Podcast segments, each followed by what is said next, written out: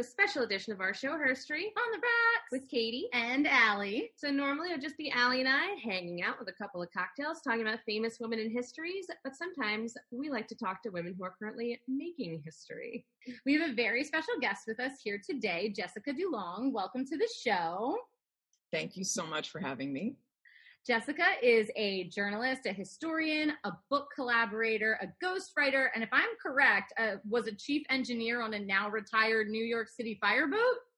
Yes, I was uh, chief engineer for the last 11 years of my 20 years, um, but the boat was retired the whole time. So that's okay. Gotcha.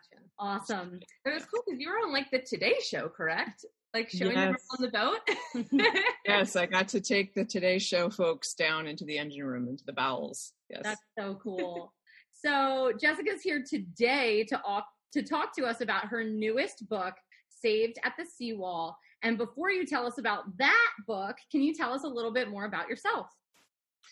Sure. Um, I did not grow up on the water. A lot of times people assume that, um, especially because I, I, grew up in Massachusetts on the North Shore, as we like to call it, and uh, and uh, it would be an easy assumption since I lived close to the water that you know this was in my blood, and it may have been in my blood, but I didn't know it until all of a sudden I was uh, 28 years old and uh, in New York City working as a dot commer at the height of the bubble. Um, and that kind of gives points a little arrow as to where the story is going next because we know what bubbles do.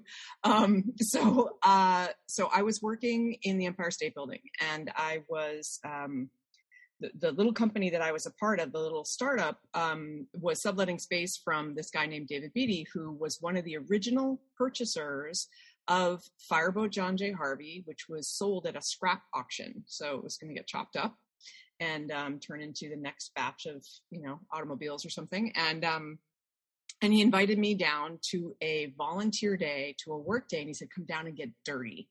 And that I was all in. Um, I was working like 17 hour days, and I was making websites, which is, you know, I loved the job, but it was it's also very intangible. And so the idea of actually doing something physical was really appealing. And boy, did I not know what I was in for at all. I uh, I ended up um, working uh, to cut out some unused heating pipe on the top of this big diesel engine, and I was using a sawzall, and I was in this complex maze of equipment that I couldn't even grasp how anybody could operate. Never mind like marine, you know, engineer to like devise and create this whole system. And I just, I was hooked. I loved it. And um, very shortly thereafter, I got laid off from my dot com company because it was the bubble was bursting, and um, and I was offered a chance to try my hand in engineering. And um, so I did. And that first day, I'm like, you know, they spill out this bunch of numbers and, and this is a bell boat. So what that means, 1931, super like cutting edge technology in 1931, um, but not now. And um, so sometimes people have a reference for a bell boat through the movie Titanic. Mm-hmm. Um, which is basically, you know, that the commands come down from the wheelhouse to the engine room, and the people actually making the changes to the engines are in the um, in the engine room. So that was my job, and they were like, "Okay, you know, here's the rundown of numbers. Go ahead." And my first day at the stand, I had this entire horseshoe audience of men watching me.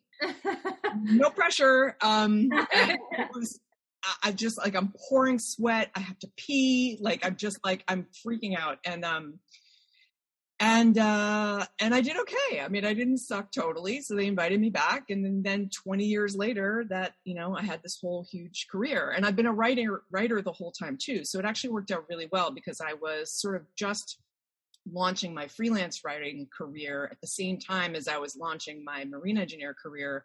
And so they worked in tandem. And um and I actually ended up writing uh, my previous book called My River Chronicles Rediscovering the Work That Built America is actually about that journey um, because there is memoir in it but what's more interesting to me is the the history and the history of the the rise and fall of respect for hands-on work when you know craftsmanship and all of this and uh, i'm ending up going from dot com to turning wrenches so i'm going in the inverse direction completely opposite. But yeah, so that's that's a little bit about about me. And now I now I'm working as a book collaborator in addition to writing my own essays and journalistic pieces.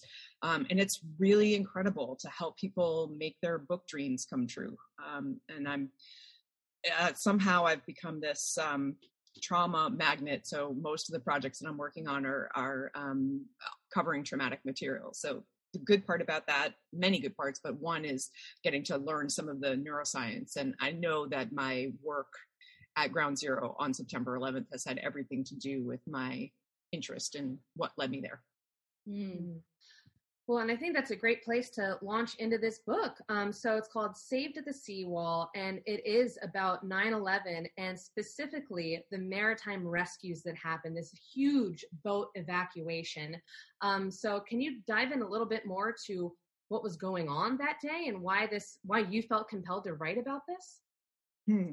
Those are two very very different questions. Um, I, I, didn't want to write about this for a very long time. I didn't want to talk about it. I didn't want to get anywhere near this material, um, and you know, it still it still takes a toll, and it's taken a toll that I've been immersed in it for for two decades. Um, I've done other stuff too, thank goodness, but um, it's a lot. And um, really, what happened was we reached the 10 year anniversary, and there was still just almost nobody knew that this had happened. This is a remarkable, remarkable moment in history. And the history wasn't being documented sufficiently. And ultimately what what came to pass is that my um, I felt a sense of responsibility that was strong enough to sort of overtake my reluctance and my fear of confronting this material both you know dealing with talking people through the anguish of their time um, and, and what happened with them, but also um, dealing with my own stuff um, from being down there. And I really, I felt a responsibility to the maritime community that I'm a part of because they had done this incredible thing that that is just emblematic of who we all can be, right, and what we can all do. And I wanted that um, wanted that history to be collected and shared, um, and that's what brought me there. Um, so that was the sort of why I didn't want to, and then did. um, what happened that day is this is the first time that anything like this to this on this scale to this extent with this degree of um, necessity and success has happened um, basically within minutes after the first plane hit the first tower um, there was there was a disaster, there was an emergency at, at the World Trade Center, and even in the earliest minutes, when people and actually that proceeded for a long time, that people still thought this was a small plane, this was an accident. Even then, even in the condition of an accident in a small plane, there were problems. I mean, there there was um, you know there were fireballs that were going down the elevator chutes. There were a whole bunch of people getting burned. There was debris falling out of the sky and lighting people's clothes on fire. It was it was an awful situation, even if you only thought of it as an accident. And immediately, ferry captains and crews recognized that their boats were going to be absolutely essential to help people get off the island quickly, depending on where they were. If they were right by at the World Trade Center, that was the quickest way off. Um, now, that circumstance only escalated as the disaster continued because soon you get bridges and tunnels shutting down, transportation shutdowns, all of this stuff. So then you have more and more doors closing behind you if you want to get off Manhattan. People forget that Manhattan is an island. Even people who live and work in New York City, we just, you know, forget. Um, but when, you know, there are no bridges and tunnels, and you're on an island, the only way off at a certain point is by boat. And, and that became really important that day. Of course, this wasn't an accident, and the cascade of catastrophe just kept unfolding and worsening and exacerbating. And um, and it was really a dire circumstance. At at, at uh, certain points, there were people 10 deep lined up at the railings along the seawall, um, just desperate to get off the island, pleading with with boat crews um, covered in dust after the towers collapsed. Um, and mariners rallied completely spontaneously in a completely unplanned effort. And they just went to Manhattan and they got people on their boats and they got them off the island. Yeah, I think um the first time I ever heard about this was maybe five or six years ago when it, it, a YouTube video about it popped up on my Facebook feed, and I clicked on it. I was like, "Oh, that seems interesting," and then I watched it. And I think my biggest takeaway that people forget if they weren't there um, is the chaos that was ensu- like ensuing. I think we know from hindsight it was two planes you know, and then done. But you have these boats coming in to is a potential war zone. So they're risking themselves, these captains and crews. What did you interview any people like that that had those emotions? Definitely. I mean, everybody did. Um, but I think at a certain point, there was this sort of switch that had to had to go off because the last thing that should happen in those moments is you have a bunch of mariners panicking mm-hmm. um, that that could just absolutely exacerbate the situation and make it really, really dangerous. And so, one of the things that the Mariners were able to draw upon is the fact that there's a lot of, even just on a, a regular day on the water, there are just unexpected realities that happen. And it's, in my experience, it's like everything's just going along, you're bored out of your mind, and then all of a sudden, can we swear on the show or not? Oh, yeah. all of a sudden the shit comes down and yeah. you're just you have to somehow muscle up some solution so you draw upon whatever tools resources skills experience like oh last time i did this and that worked and you know and and that's that's the job that's what you do as a mariner and mariners themselves in order for me to get my licensure from the, the Coast Guard, I had to take firefighting, shipboard firefighting training. I had to take first aid training and CPR and, you know, and systems tests and all of this. So there is a skill set and an expertise and a professionalism that mariners were able to draw upon for sure. And then there was just the like, the fact that they said over and over, mariners I spoke with over and over said it was just, it was a no brainer. There was no thinking about it ahead of time. There was no choice involved. There was just, you would have done it too. Anybody would have done it. It's just what we do. It's just what you do. When people are in trouble, you help. And we had the ability to help. And that's what they said to me over and over. And one really poignant moment for me was when um, one of the captains, it happened to be a ferry boat captain who I spoke with, he sort of caught himself in that unspooling of choice, no choice. And he was just like, well, we didn't have a choice. And then he stopped and he said, oh, well, I guess we did have a choice. But I mean, it just wasn't, there was no question. And so I think it's important as we, now we have the power of hindsight and we can look back and we can honor that choice that was made over and over again. And just to press the point, what happened over and over and over again was that boat crews of all sorts on all different kinds of vessels, many of which were absolutely not designed for unloading passengers or offloading them safely, like not in good conditions in terms of the seawall and the railing and people climbing and people ending up in the water and all of chaos, just as you said. And um, and what happens is they load up these passengers, and it's not easy in some cases, depending on the boats. They get them to safe shores, and then they untie lines and they come back Mm-hmm. So they come back to the Armageddon, as far as they're concerned, that's unfolding, that is essentially a war zone. And they do it over and over again. Now they could just like, okay, this is kind of nice over here. I think I'll stay here. But instead, they turned their boats around and they shot straight for the island on fire. And that's what blows my mind over and over again. But then when you give it some thought, it's like, of course. I mean, of course, because people needed them people needed them and they could help in ways that other people couldn't. And honestly what we see throughout history is that people make this choice over and over and over again to help each other. That's what we do. It's a part of who we are. Yeah. Well and that's one of the things i love that you said in the book was you know we're talking about people who are like breaking their rules and like you're not supposed to have this many people on a boat but like you have to get them off the island. And there was someone you were quoting and they said the, the rules weren't broken they were thoughtfully discard uh, disregarded which i thought was such a great thing because yeah they weren't just blowing off the rules for no reason they had to do what they needed to do and as much chaos as there was going on they were doing it as safely as possible which i think is also a really good point to make.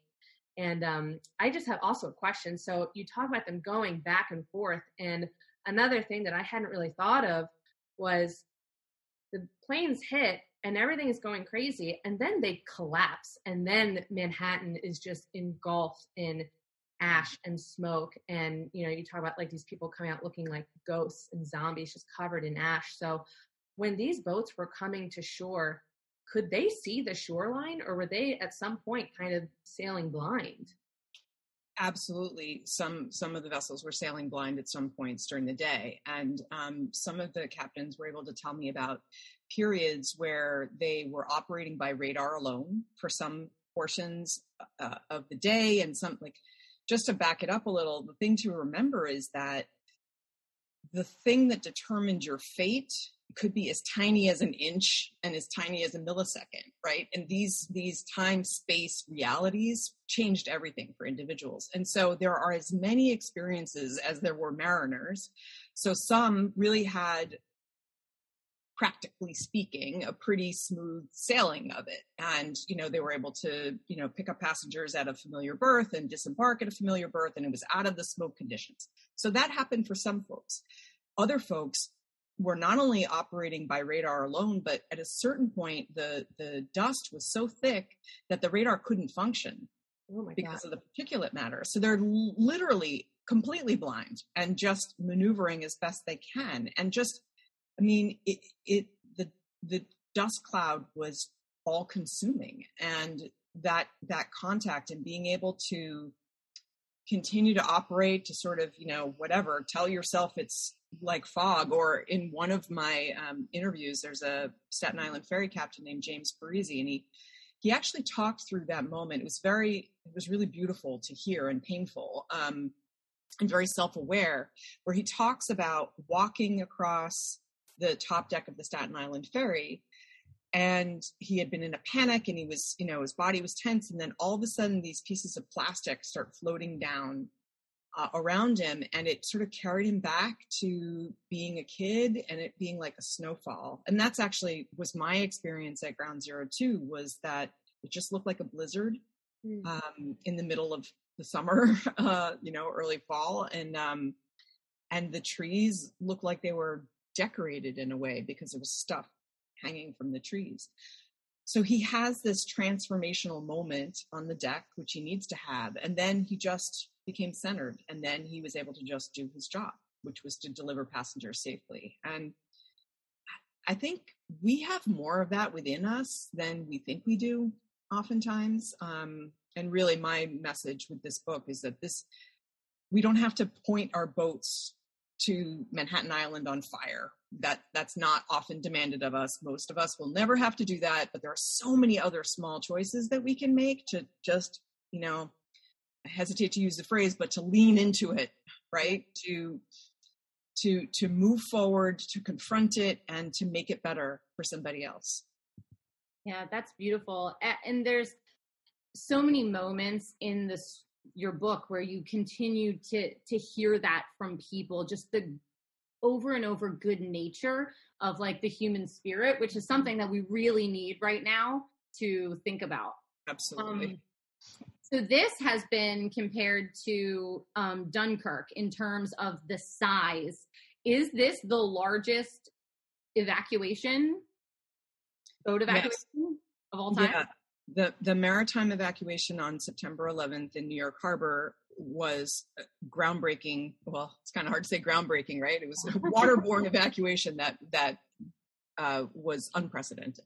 Mm-hmm. So there are a lot of differences between what happened in Dunkirk, which was also a remarkable feat, um, which are there are many, but in short, you're talking about 338,000 people evacuated um, in Dunkirk, and those were they were soldiers. They were Allied troops who had been cornered on a beach um, by Hitler's armies, and this was a retreat. It was a retreat, and the Dunkirk evacuation saved all these lives, which is really incredible, necessary, crucial there were um, about 800 boats involved, and um, and it, the rescue happened in a, over the course of about nine days. It was a planned operation. Um, the there's a, a lot of mythology, which actually, when you look sort of with a, a mindset for rallying people in wartime. There was a reason why there was all of this mythology around uh, England's little ships. Um, the fact that there were fishing boats and other sailboats and recreational vessels that were involved in the evacuation was really necessary because people were on the beach and you needed shallow draft boats. And there were very few civilians actually running civilian boats. There were they were commandeered by military personnel. There were some cases, and you know they did this under fire too. So there were I, I mean no disrespect to the events of that day, and this was just a characteristically different thing because there had been phone banks of people trying to um, trying to marshal up the resources of the different vessels. Some of the vessels were just we can't find the owners, so we're taking it. They were towed across um, by tugboats a lot of times. Some of them sailed under their own power, but it was just a very different thing.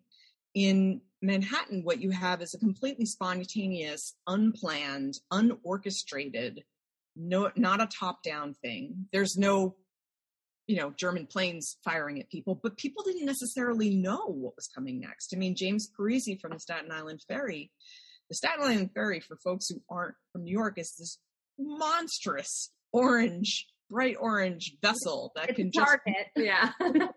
and that's what he said. He said, I felt like I was moving this bright orange target through the harbor. They really thought at, any moment we could be next. So um, it was different in that way. And, you know, I just want to give a shout out to the Coast Guard because it was very, it would have been very easy for the Coast Guard at a certain point to just say, like, okay, you know, we got it. We're going to call the shots here and, and come in. And instead, what then Lieutenant Michael Day did was he ended up coming on site and determined to facilitate the successful evacuation that was already underway. And so he invited people who wanted to participate report to Governor's Island, but this call for all available boats comes out at 10:45 in the morning. Mm. For 2 hours, this boat lift has already been underway. Now that did bring more people, that did create more order. There was a check back there was more information, especially as boats came from further afield. They didn't necessarily know the harbor, so they sought really and crucial, important information from the Coast Guard and the Sandy Hook pilots. Um, but they made a really powerful choice, which was to help this evacuation. So help is definitely the theme here. Nobody was, you know, calling shots. This is my territory. Um, nobody was, uh, nobody was combating, you know, or or you know, trying to one up each other. People really, really were helping, and that's it's really remarkable what rises up from us in in really dark times. Yeah, absolutely. And with a story like this, with so many emotions and people who maybe want to talk, maybe don't want to talk, how did you decide to lay out your book? You know, what format did you take? Oh my goodness. it was it was such a brutal process in every way. I and I was so naive going into it because I had this my my previous book had spanned 400 years of history. Mm-hmm. And so I was like, "Hey, this is just one day. It'll be fine." and that was not the case at all because narratively if you look at it, we have a known chronology, a known mm-hmm. chronology of de-escalation as the day goes on. That's the kiss of narrative death. If you yeah, yeah. right you know? Um and so and not only that but um there were so many people. There were so many it wasn't like i could just tell this story through one or two people. I just it wouldn't do it justice. And frankly the individual individuality the each individual that wasn't the point. The point was the collective action. And so while traditional narrative strategy would be okay you know let's dig in deep and find out what makes this person tick and find out what they had for breakfast and all that. And none of that mattered. It did not matter what you had for breakfast. What mattered was what happened when the shit came down and you were called upon to act. What did you do? Um, and people individuals did this for each other too. It's really important that this was not just firefighters rescue workers emt police officers and mariners. Everybody stepped in and helped each other. And even if it just meant I'm freaking out, I'm totally panicked, but I'm going to wait my turn in line. Mm-hmm. I mean, that takes immense strength when you're literally full on panicking that this is the end of the world. So, um, what that meant was first off, I had help at instrumental moments when my book was headed straight for the rocks. An incredible editor named Nancy Rawlinson, who's a friend of mine, just came in with her tape and she's like, it's okay. This is how we're going to do it. she helped me just like understand the big picture and get the 30,000 feet view, which I know how valuable that is. I do that for my clients, but I needed, I needed someone to do it for me. Um, so that, that's how, in terms of the sensitivity of information, it's really intense. And one of the things that I'm, um, really interested in and interested in sharing and making sure that people talk about is the fact that secondary trauma, even if you're just a you know historian or a journalist writing about something and writing about traumatic material, even if it's not your own, mm-hmm. that takes a toll. And it it's not a hierarchy of of pain and trauma, but instead, if you don't acknowledge the fact that that has an impact, that that walking with someone through their most terrifying you know horrific days that that has a consequence. So i think it's really important to acknowledge that. In my case i had my own ptsd stuff that i'm still dealing with and that i have to deal with every time i talk about this material. And so in a sense that that helped because it meant that i could really meet people where we could meet in the same place. They they knew i was down there. They knew that i had a sort of tangible understanding that others maybe didn't. Um, and for mariners, I think it helped that I um, that they could just speak. They could just speak mariner. They could be like, "Yeah, we were starboard side too, and like the you know the current was really ripping that day, and then the stern line pulled off, and blah blah blah blah." And I'd be like, "Okay," and I can take it in, and then I can translate it for the reader. And so I think in that case, I kind of felt like it was my responsibility to be a bridge for this story, for these stories and this information. Um, and that's what's carried me through is just this deep commitment to get the story right and to share it as widely as possible because of the faith that was put in me by my sources. Mm. So obviously we're releasing this episode on the 20th anniversary of 9/11 and as our listeners know, Katie and I being from Baltimore, we're much closer to the tragedies happening at the Pentagon obviously than um, what was happening in New York and what was happening in Pennsylvania. Does this feel like it's been 20 years to you in retrospect? Because I know it doesn't for me. You know, the, the 20 years is incredibly hard to fathom because I think it's both. It just feels like forever and like a second ago for me. And I think, you know, I was actually listening to this description of this book. I can't wait to read it because it was a podcast I was listening to, mm-hmm. and um, this this woman was talking about World War One history and trauma, and um, and talking about how um, how trauma changes your conception of time, and there's a there's some sort of carryover. So I, I think in a in a smaller way, it's almost like um, for me becoming a parent it's the longest shortest time. It's like every single day is just interminable and it's like and then all the days together are over in a blip. And it kind of feels the same way to me. Maybe that's because parenting is so traumatizing i don't know. Um, certainly having a newborn is pretty intense um, but i feel like all parenting is that way. Um, so i think yeah i think it's a mix. I think it's a mix and i just i'm just really quite honestly, to be very frank, just praying that this is the the year that I can just start letting it go. I'm just that is my goal. I just am hoping to come out the other side in some different way. Mm-hmm. Well, we're just so appreciative that you wrote this book because it's a story that more people need to know because I feel like we get caught up in some of the more well-known stories of 9/11 and things like this. They kind of get they get lost and these people deserve to have their stories told. So we're just so grateful that you wrote this book. I know I was crying a lot this week and,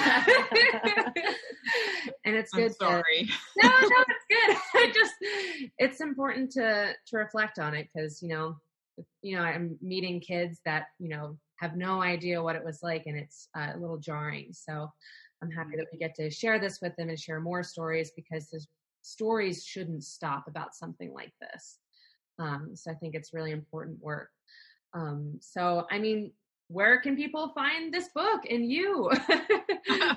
Absolutely. Um, I just, I just, I was really struck by what you said, and I just to jump in really quickly to say that I think the really important thing, especially now, and why we need these stories, is because of we we see the cost of separating each other, uh, separating ourselves from each other, and we see the divisions. We see how dangerous that is. We see how false that is because at the end of the day, there's nothing like a global pandemic to tell you how completely independent we are.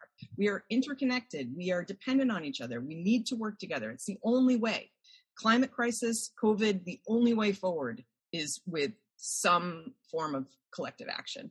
So um, I think it's that's one of the driving things for me um, in terms of kids born now who who don't know what this means or are able to look at it only with the hindsight of everything sort of neatly fitting into a timeline. Um, so people can find the book um, any place you buy books. My preference is always when people choose an independent bookstore. I think it's really important. Bookshop is a great way to do that, even if you don't have the indie that's right there nearby in your hometown.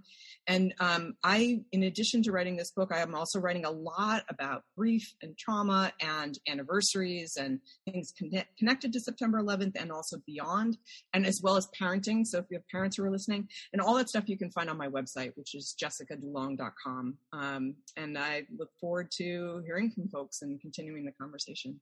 Well, thank you so much for coming on. The way that you talk about this with so much passion and you're frank and yet also coddling at the same time is just so lovely and helpful. Thank you so much. Thank you. I really appreciate that. We're, we're in it together. We gotta we we gotta be kind and empathic to each other. We have to, or we're doomed. Yeah. yeah. All right. Well, yeah, we're well, we're done. we we've loved having you on. We can't wait to talk to you more. We'll get, get a hold of some more of your books that are coming yes. out. We can talk about parenting and grief. I'm right yes. there. Excellent. Thank you so much. Thanks for your time and thanks for the work that you do.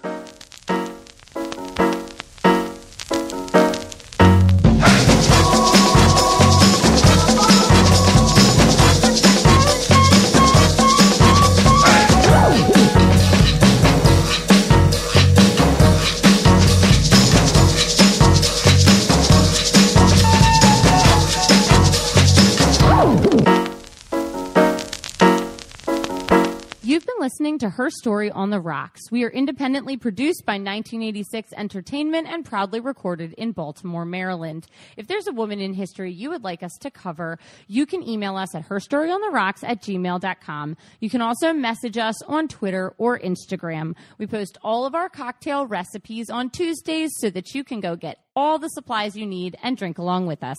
See you next week. Bye.